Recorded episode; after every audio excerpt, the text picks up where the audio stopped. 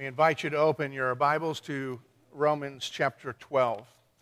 This is the second week in our fall sermon series that I have titled Rhythms and Roots. As I acknowledged last week, I freely and shamelessly ripped off the theme from a bluegrass festival that takes place every year in southwest Virginia. But I think the imagery is appropriate for us as well because the ideas that we want to convey this fall and reinforce is that there are foundations and there are practices of our lives that are important in developing us to be whole and to be able to have the joy that God wants us to have. Last week, building upon the foundation of the priority of the kingdom of God, where Jesus' words from the Sermon on the Mount, when he declared, Seek first the kingdom of God and his righteousness. I challenge to realize, of us to realize that the priority of our life needs to be the kingdom of God, which is the reign of Christ, not only geographical and expanded in terms of mission, but more and more that our lives would be yielded to the direction of Jesus Christ. Because only as we are yielding ourselves to the one who has created life and understands how life is supposed to work, is our life going to work. And along with that, Jesus said his, that we are to be seeking his righteousness, which is different than our righteousness. It's the foundation upon our lives. That we are to be seeking not just to be good, but we are to be seeking to remind ourselves of what it is that God has acted out because of what God knew. And what God knew is that we are broken and in need of help, that cannot help ourselves. And his belief compelled him to act in a way of mercy and grace sending his son who bore our sin and set us free. We are told that continually to ponder upon that, seeking first his righteousness. Our righteousness then becomes a response when we realize how much we have been loved. This week we shift our attention to the first of the rhythms, rhythm that I'm calling learning, that we find uh, encouraged to us to, or actually uh, instru- that we find instruction of here in Romans 12. So before we come to the text, let's go to the Lord in prayer. Our Father, we do pray that this time that we have committed to hearing your word would be, become fruitful. For just as a seed goes into the ground, no matter how faithful and diligent the farmer, cannot make it grow, but you are the one who makes growth. Lord, we can pour ourselves into your word and learn and have the seed of your word go into our hearts and minds. But unless your spirit is at work within us, then it does not grow. But I do pray that this time that we have committed to uh, listening to your word and yielding to your spirit would bear fruit in our lives as well as through our lives that brings you pleasure and brings us the joy that we so desperately seek. We pray all of this to your glory and our good in the name of Christ Jesus, who is himself uh, the Word embodied. Amen. Romans chapter 12, verse 1. I appeal to you, therefore, brothers, by the mercies of God, to present your bodies as a living sacrifice, holy and acceptable to God, which is your spiritual worship. Do not be conformed to this world, but be transformed by the renewal of your mind, that by testing you may discern what is the will of God what is good and acceptable and perfect. The word of the Lord.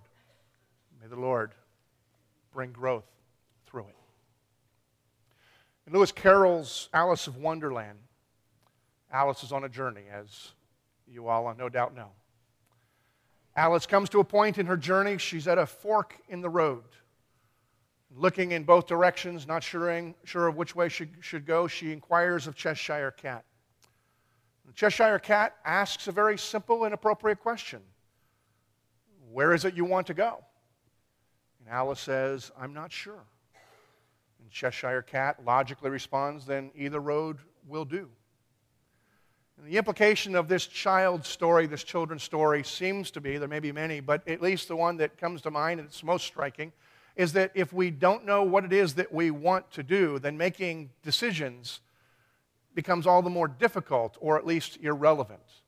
It's not that their decisions don't have implications or consequences regardless of what we make, But the ability to make a wise and informed decision is much more difficult if we don't know where we want to end up, if we don't know what we want to be in the long run.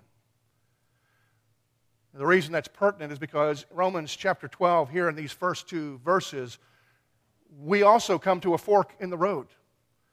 We also have two paths to which we are called to choose from. In fact, it's a path that we come to each day of our lives, even in one sense, every moment of our lives. We are called to be asking ourselves, where do I want to go?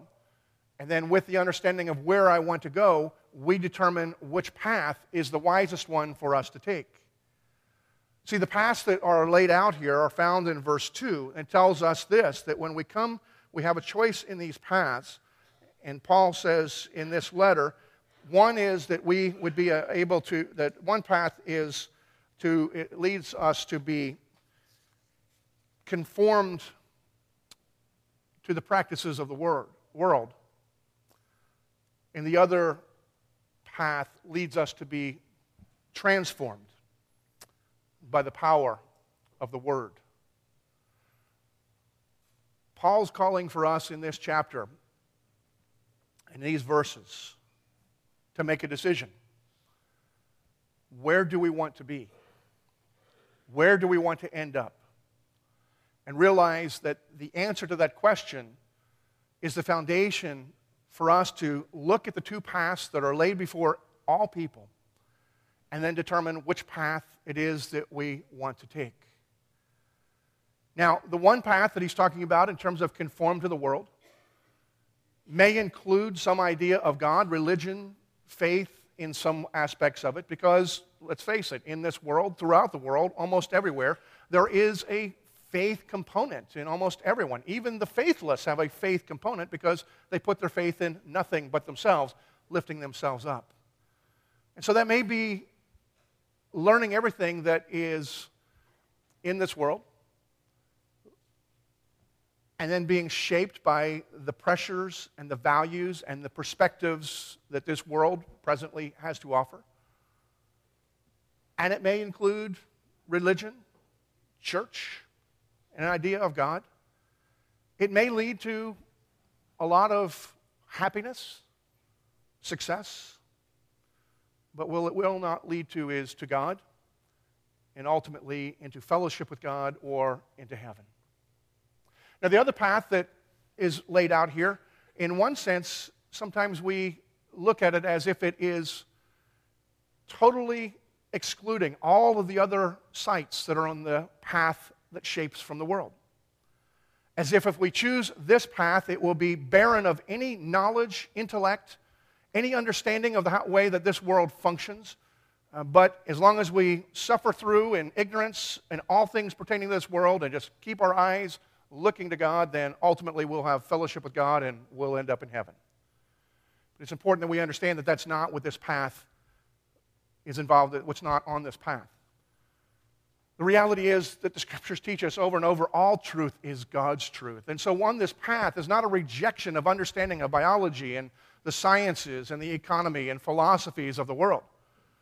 All truth is worthy to study and to consider, but the priority of this truth is rather than to be conformed and to fit into the world so that we can have as much comfort and pleasure as possible to gain in this world, in this life. But the path of this is to realize that God, who created all things, who is himself the embodiment of truth and the expression of all truth and the giver of all truth, calls us on that journey to learn as much as we are able to, to learn, but realizing that there is nothing that is greater than God and his revelation, and that we would see all the things we learn through the lens of what God has called us to do. Paul says that this is an important, this aspect. In verse 1, he tells us that this path is involving giving ourselves to God. And by doing that, we are offering God a spiritual sacrifice of our, our very lives, something that is an act of worship to God. Each time we come to the path and we decide, I want to take the path that leads me to God and to God's perspective on this world. It's important to understand that when we take that path, we are not forsaking any potential of success, knowledge, intellect, understanding of this world.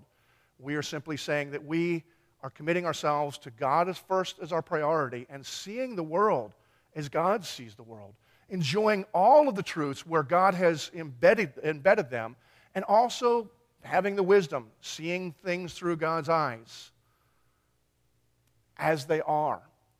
And it's how people, cultures, the world tends to distort them and elevate them to ultimate things when really they are subordinate things, parts of the whole story. So we're at this fork of the road, and we are asked and compelled to ask ourselves the question where is it that we want to go? We have two paths before us. One is just a normal path, and the other is the path that we are told that leads to godliness, transformation by the grace of God. And in order, if we choose that path, the practice that we're told that, that we are to embrace is that of renewing your mind. Now, as we look at this text, one of the things that we need to realize is that this is a, this is a command, this is an imperative, this is something that we are told to do, that we are to practice. That's the discipline, that is the activity that we engage on if we are to take the path that leads to God. Renewing your mind, in one sense, is just a, a, a poetic way of saying learning.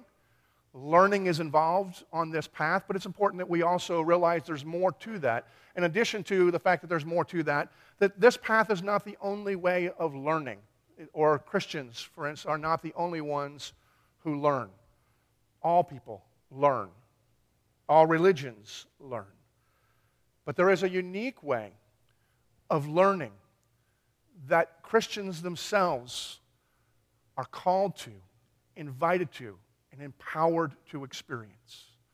And it's learning through the lens of the gospel, which Paul has in view here in this particular text. While the phrase is not there, and a lot of the normal clues are not there, the shorthand for the gospel, whether it's cross or, uh, or, or even the word gospel, is not found in this particular text. There are two simple words that remind us of what Paul has in mind that we are to be focusing on in order to have our minds renewed. One of those words is in light of his mercies, God's mercies. Well, what is God's mercy? God's mercy is that he doesn't give to us what we deserve. That is an expression, or at least one component of the gift of the gospel. The gospel goes beyond that, but Paul, taking a shorthand poetically, saying, Look, in light of the mercies, in light of the fact that while we are broken, while we are re- rebelled against God, God doesn't treat us as we deserve. Now, those who have already read chapters 1 through 11 before they get to this point will also realize that there are a lot of things that God gives us. He doesn't just overlook, but He actually gives to us. So there is grace that goes along with the mercies. But Paul's saying, in light of God's mercy, He's calling our attention to what God has done and what God hasn't done that He rightfully could have done, which is bring judgment and punishment and discipline upon us because he poured it out upon Jesus. Chapters 1 through 11 are just full of explaining why that was necessary, why God did what he did, and the benefits for us. And then chapters 12 and moving on forward are just about the practical implications of the faith of the gospel. But the other key word is the word therefore that's in here. Therefore is always an indicator. There must have been something that came before.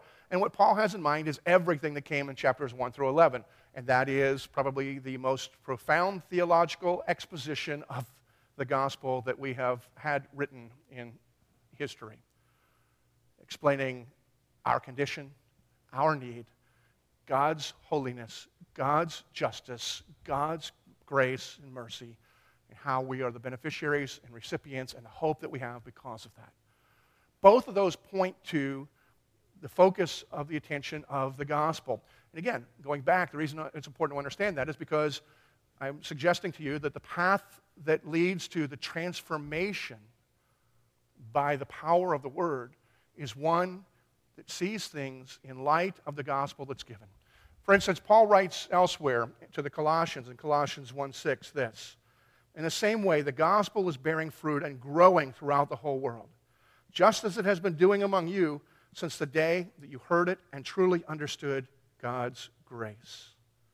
In other words, when we look at that particular, when we're looking at the gospel, we realize the gospel, at least is Paul's understanding of things. And the reason he's saying that we're to use, to look at that and to renew our minds according to that is the gospel is not just the ticket in. It's not just the message that brings us salvation, forgiveness of sin, and, and a relationship with God. But it is the same message, the same foundational truth, along with all, all of its implications, that as we learn it and go deeper into it, that it brings about the renewal of our mind and then, therefore, the transformation of our lives. It's the gospel that continues to be at view and our focus. Now, we need to realize that that's what makes it different between just learning stuff and being learners who have our minds renewed. And Paul is saying, look, if you are going to be a follower of Jesus Christ, one of the things that you must do is to commit yourself to a practice of learning that your mind might be renewed by focusing on the gospel. Now, the word renewed has different meanings to it, too. I mean, there's different th- thoughts that come to mind. There is one sense in which you renew a magazine, or you renew your driver's license, or renew your YMCA membership. And what that simply means is what you've been experiencing, you're allowed to continue. And that's not an inappropriate way of looking at this particular text because the reality is when it is we, re, you know, we come and we want our minds renewed, we're being renewed, we are just simply saying we're committed to continuing with what the, Christ has already began in us, and we're continuing on in that, focusing and being renewed in that way. But while it's appropriate to consider, there's also another way that we need to be considering this text that I think that also has further implications. Another way that we use the word renewal. Maybe a better word for that would be the word refreshing. Refresh. For instance, when my computer is sluggish because all sorts of stuff is running, I guess they're called cookies. I don't know how my computer runs. I'm just happy when it does, and when it doesn't, I now call Brian Karsich. And he tries to explain why it's not running, but I don't understand. I don't really care as long as he, he understands. So, but there are things that are going on in my computer that I don't want happening, and it makes it much slower or difficult or even impossible for me to do what I want to do. Now, if it's not a serious issue, at times you can press the button, it says refresh, and what that does is it stops all the other functions and goes back to the basic, back to the beginning, and allows you to function the way that you need to function. It declutters everything that is going on. In a very real sense, that's exactly what Paul is calling us to in our lives, because our lives are filled with all sorts of clutter. It's not that all the clutter is bad stuff, but we are inundated with information. Much of it is valuable, much of it is good, much of it is helpful. Some of it is merely trivial, and some of it is bad. But when we get inundated at times and overwhelmed and just are not functioning, and our minds are not proper, we're not focusing, we just perhaps feel doldrums or no, we don't know why, we are in need of being refreshed. And we are probably in need of being refreshed far more often than perhaps we feel it. We only feel it when it's reached significant uh, levels. It's interesting, Albert Einstein, when he had fled from Hitler's Germany and came to the United States, said that he had to make a discipline. He had to commit himself from thinking, in his words, um, from becoming superficial in thought and in feeling. Because he says, because it just permeates the air here in the United States. And the reality is, what he experienced is true. And it's not just the superficiality shallowness in thought. But there's all sorts of things in our culture and in our world. Many of them are good, some of them are not good, and they just kind of inundate us. And just as Einstein needed to make that commitment to not think superficially, we need to make that commitment to periodically press the refresh button in order that we are not superficial, that we are not bogged down that we are made like new, which is exactly what the word renew means. So, again, I'm suggesting to you that Paul here is saying that there's a way to live for those who have said, I want to live a life that ends up in my joy and fellowship with God, and along the way, that there's a deepening understanding and appreciation. The interesting thing is, while the one path gives you a lot, it will not give you God. But the path that gives you God will also give you, allow you a wealth of information about all truths to appreciate and to see the world as it's created, as it's intended to be. All things are along that path. And Paul says the key for us is to cultivate in our lives a rhythm of renewing ourselves or a rhythm of learning, and particularly learning and understanding the gospel. But then the question is this how do we do it? I mean, how do we renew? How do we renew our minds. I mean, it's helpful for us to understand that the whole idea of developing, cultivating a rhythm of, of, of learning is enables us to bring transformation in, in, into our lives. But the question is, how do we do it? Now, I'm going to project a little bit here based on some other things, and, uh, but hopefully I will not project in such a way that you will be scratching your head and saying, now, where in the world did he get that? I might. You might do that, but that's not my hope. But I think the simple way, as we begin in the simplest place, is for us to focus and develop a rhythm of learning requires that we turn our attention in the pursuit of truth. In particular, I've said the truth of the gospel, but we turn it to truth. Now, that's not really that radical of a statement to say that we pursue truth. All education, all kinds of learning is pursuing of truth. I don't know anybody who says, you know what, I'm really, really studying hard to learn lies. I really, really want to be deceived. I want to know things that not only are irrelevant, but they're just wrong. I just want to base my life upon that. I just don't know anybody who does that.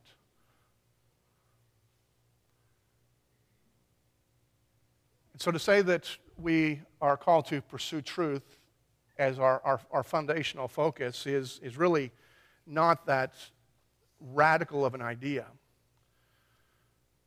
But it is important to realize in our culture or in whatever it is, is that Christianity declares that there is truth. God is truth. Jesus says, I am the way, the truth, and the life. The scriptures tell us that we who are in Christ are in him who is truth. So God Himself is truth. God is the giver of truth. We believe, Christianity believes, that there is truth and that God is the ultimate truth, and all other truths are related to God, and their veracity as truth is directly related to how they are connected to God. Now, sometimes in Christian circles, we talk about a culture that doesn't believe in truth anymore, and I think that's somewhat de- deceiving and distorting.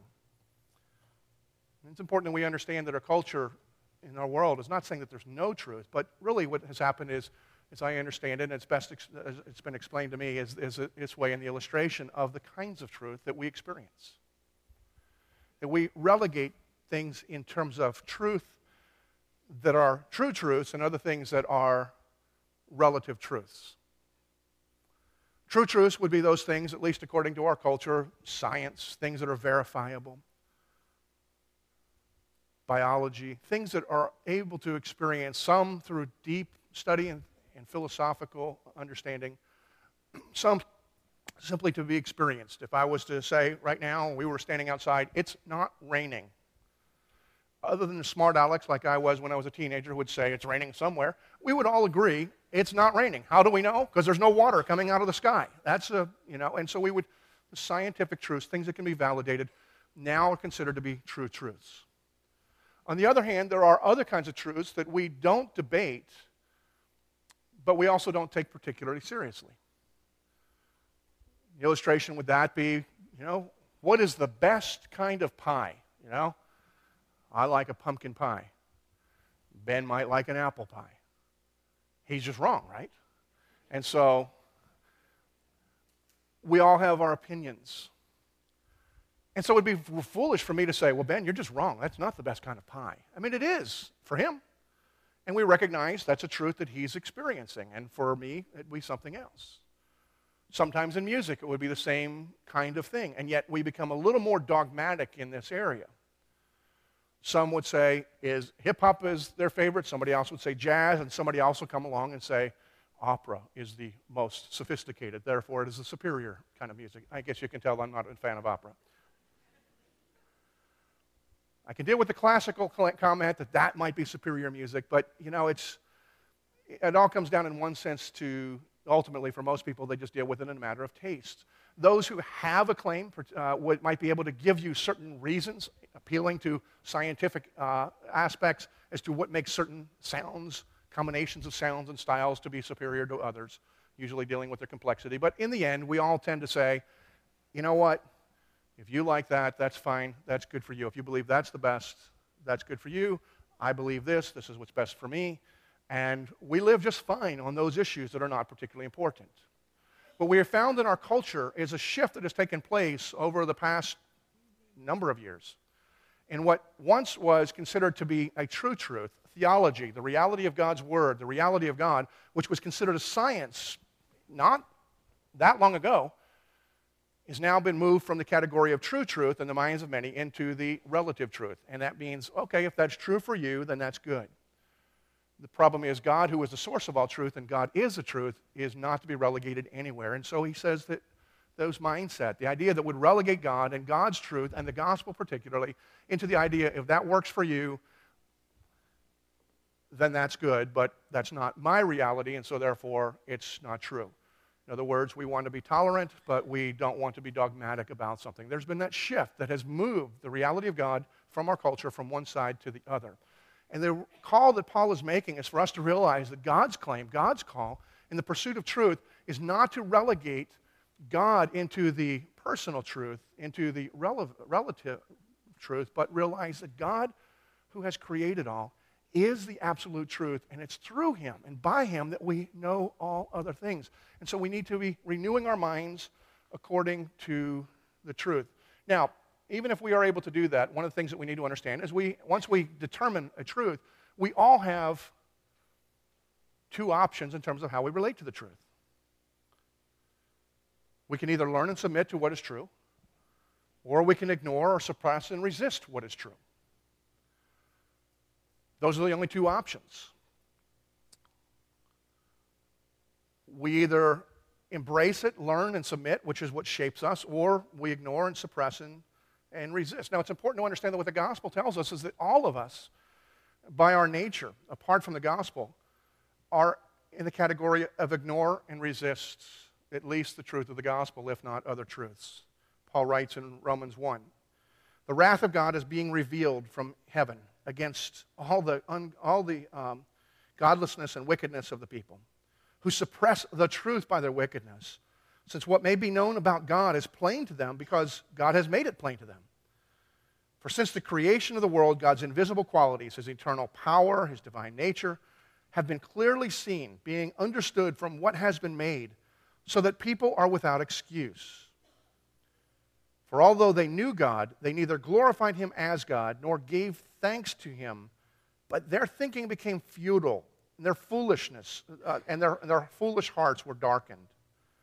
Although they claimed to be wise, they became fools and exchanged the glory of the immortal God for images made to look like mortal human beings and birds and animals and reptiles. What Paul is, he's laying the foundation of this letter to say, look, here's we need to understand where we are. And when we find it difficult to embrace what is ultimately true truth, but then has been relegated, it's because we naturally, our nature, everyone we know, the default mode for all of us is to suppress, to ignore the truth of what God has revealed. Paul says, though they knew God, they did not honor God. They became futile in their thinking, and the consequences, their hearts became darkened. And while that is a description of those who are rejecting God, it's also the description of our background and our default mode when we are not renewing our minds. We just minimize what God has said. But there is something that does take place when the gospel gets a hold of us, when God has revealed in His grace enables us to understand. There is a radical change that takes place within us Paul writes this to the Corinthians, 1 Corinthians 2. What we have received is not the Spirit of the world, but the Spirit who is from God, so that we may understand what God has freely given us. This is what we speak, not in words taught us by human wisdom, but words taught by the Spirit, explaining spiritual realities with Spirit taught words. The person without the Spirit does not accept the things that come from the Spirit of God but considers them foolishness and cannot understand them because they are discerned only through the Spirit. The person with the Spirit makes judgments about all things, but such a person is not subject to merely human judgments. For who has known the mind of the Lord so as to instruct God? But we who are in Christ have the mind of Christ. And Paul there is explaining the whole situation that when we are apart from the gospel, we are limited in our capacity to understand. If we do not have the Spirit, we cannot understand spiritual realities. And since God is Spirit, we cannot understand God in any way. But when we have received the gospel, which is a gift that's been given to us, not because of anything we have done, but simply because God has chosen to turn the light bulb on for us. We now are able to understand. We are now able to consider these truths. We are able to make judgments, we are told, based upon not our own capacity, but the mind of Christ that has been given to us.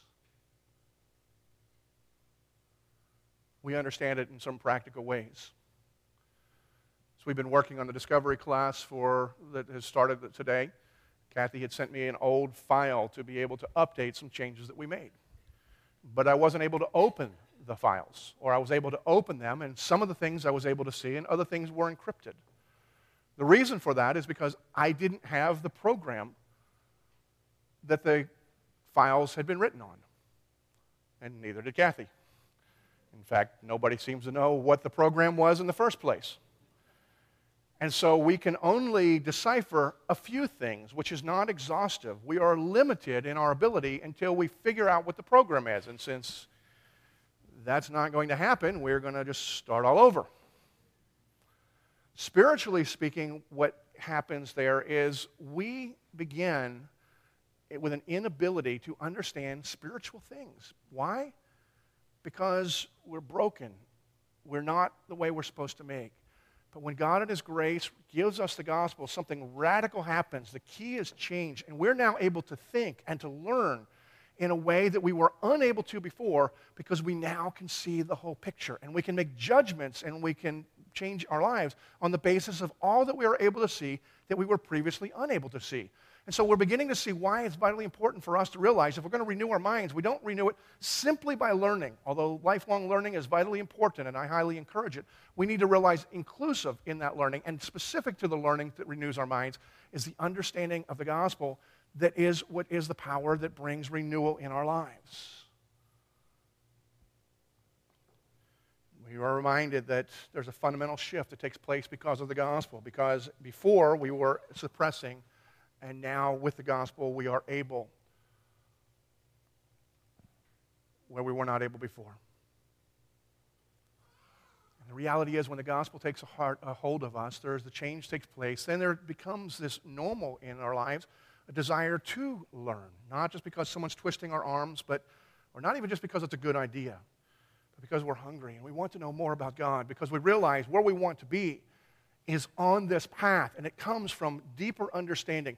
Peter encourages us this way too, because he tells us in his admonition, grow in grace and in the knowledge of Jesus Christ. That's his way of talking about the fact that we continually renew our minds by focusing on the gospel and then seeing things through that lens that is transforming us.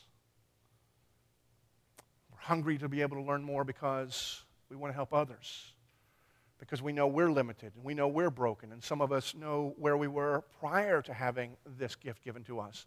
And we want to be able to explain to others as well, to encourage other believers, to share the hope with those who are struggling to believe or perhaps even flat out rejecting. We want to be able to help others. We are also called to be able to transform, to be agents of transformation. God has placed us here, not by accident, but that we would be His agents of renewing the town where we're placed. And this town is a picture of what is to happen, uh, just the history of it. one time significant, then hundreds of years of insignificant and decay. And then someone had the idea that they were going to restore it to what it originally was. And the beauty and the reason people come here is because it has been restored and is a picture not only of what was, but it's a picture of others of what can be our lives fall into that very category, and God has placed us here. But in order for us to be what we are called to be, we need to be able to learn. We need to know, learn what God is, what God intends, what God has made us, what God has promised. We need to know what people believe and what are the idols and the values of the culture where we live. We need to be able to engage people with understanding in the way that Christ has engaged us. There's a lot of learning that is necessary, but in view of the promise of the gospel, we then become agents of transformation, not just in our lives and the lives of individuals, but we're able to address the brokenness in our community, wherever it is that God has placed us. And so we begin to learn and have a hunger to be what God has called us to be. And we see change in our own lives, and we see change in the lives of the people around us, and we can see change in the communities where God has placed us anywhere in the world. Now, I've been speaking as if it's just kind of understood that everybody wants to learn.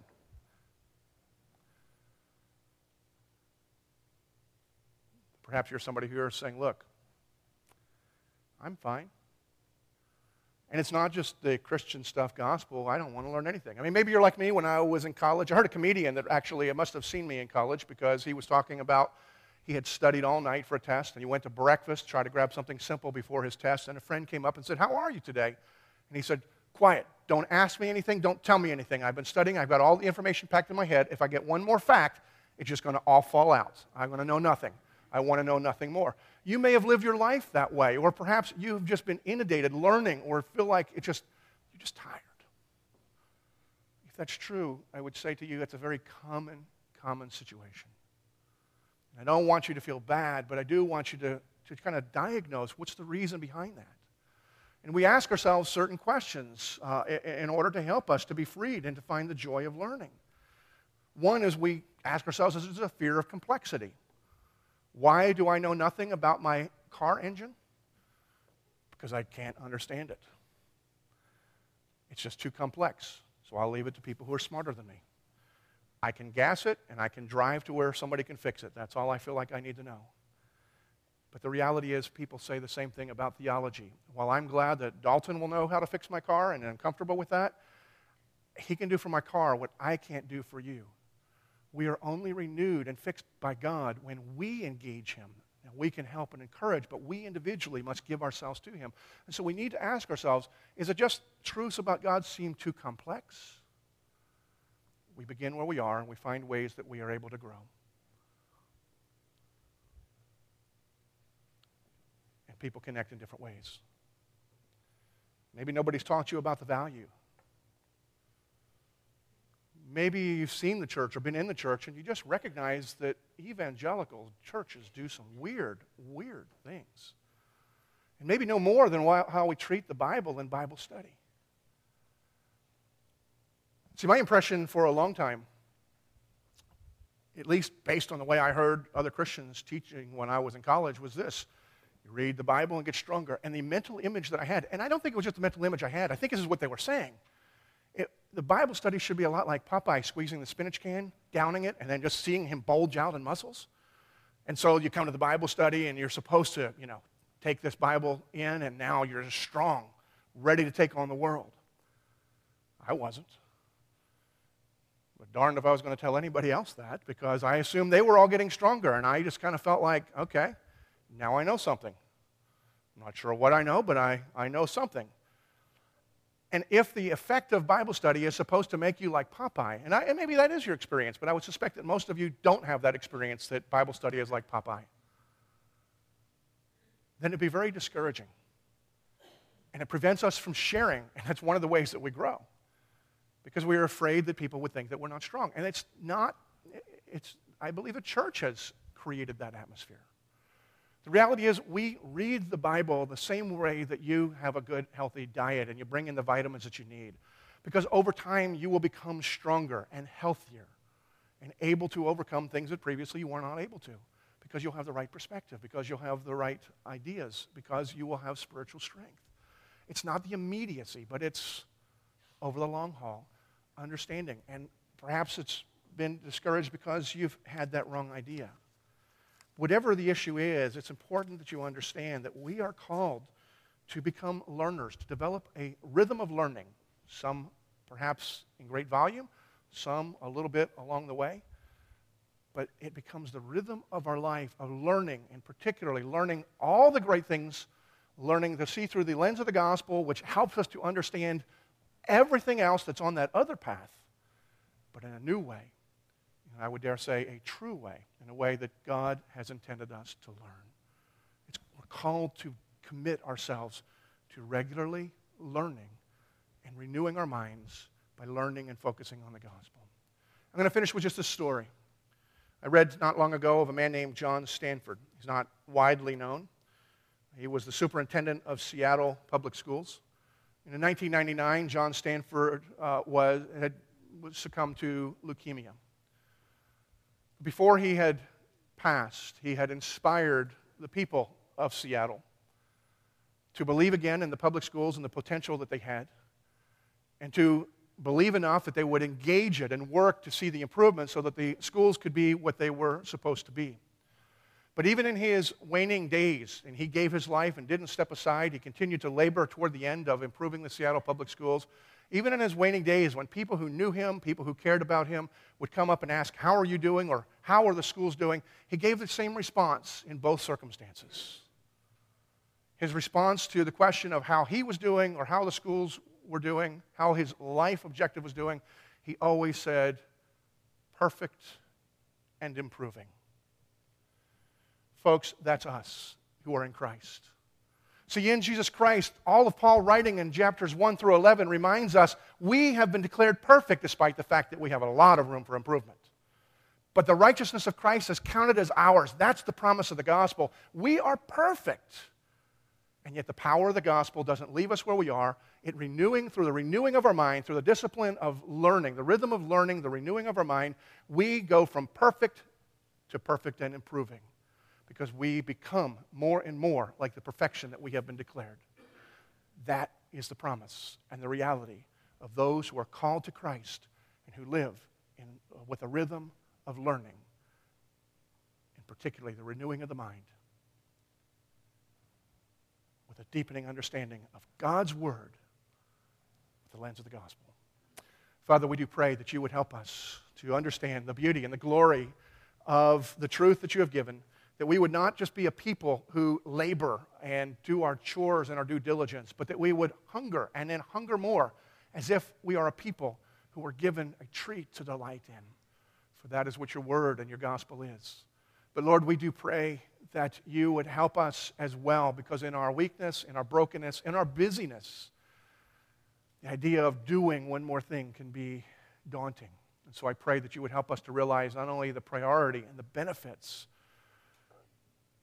the joy that is ours through the renewing of our minds according to your word.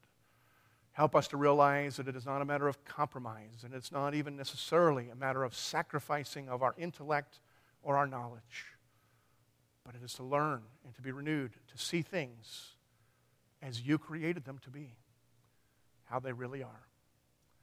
Through this, Lord, strengthen us and use us pray in Christ.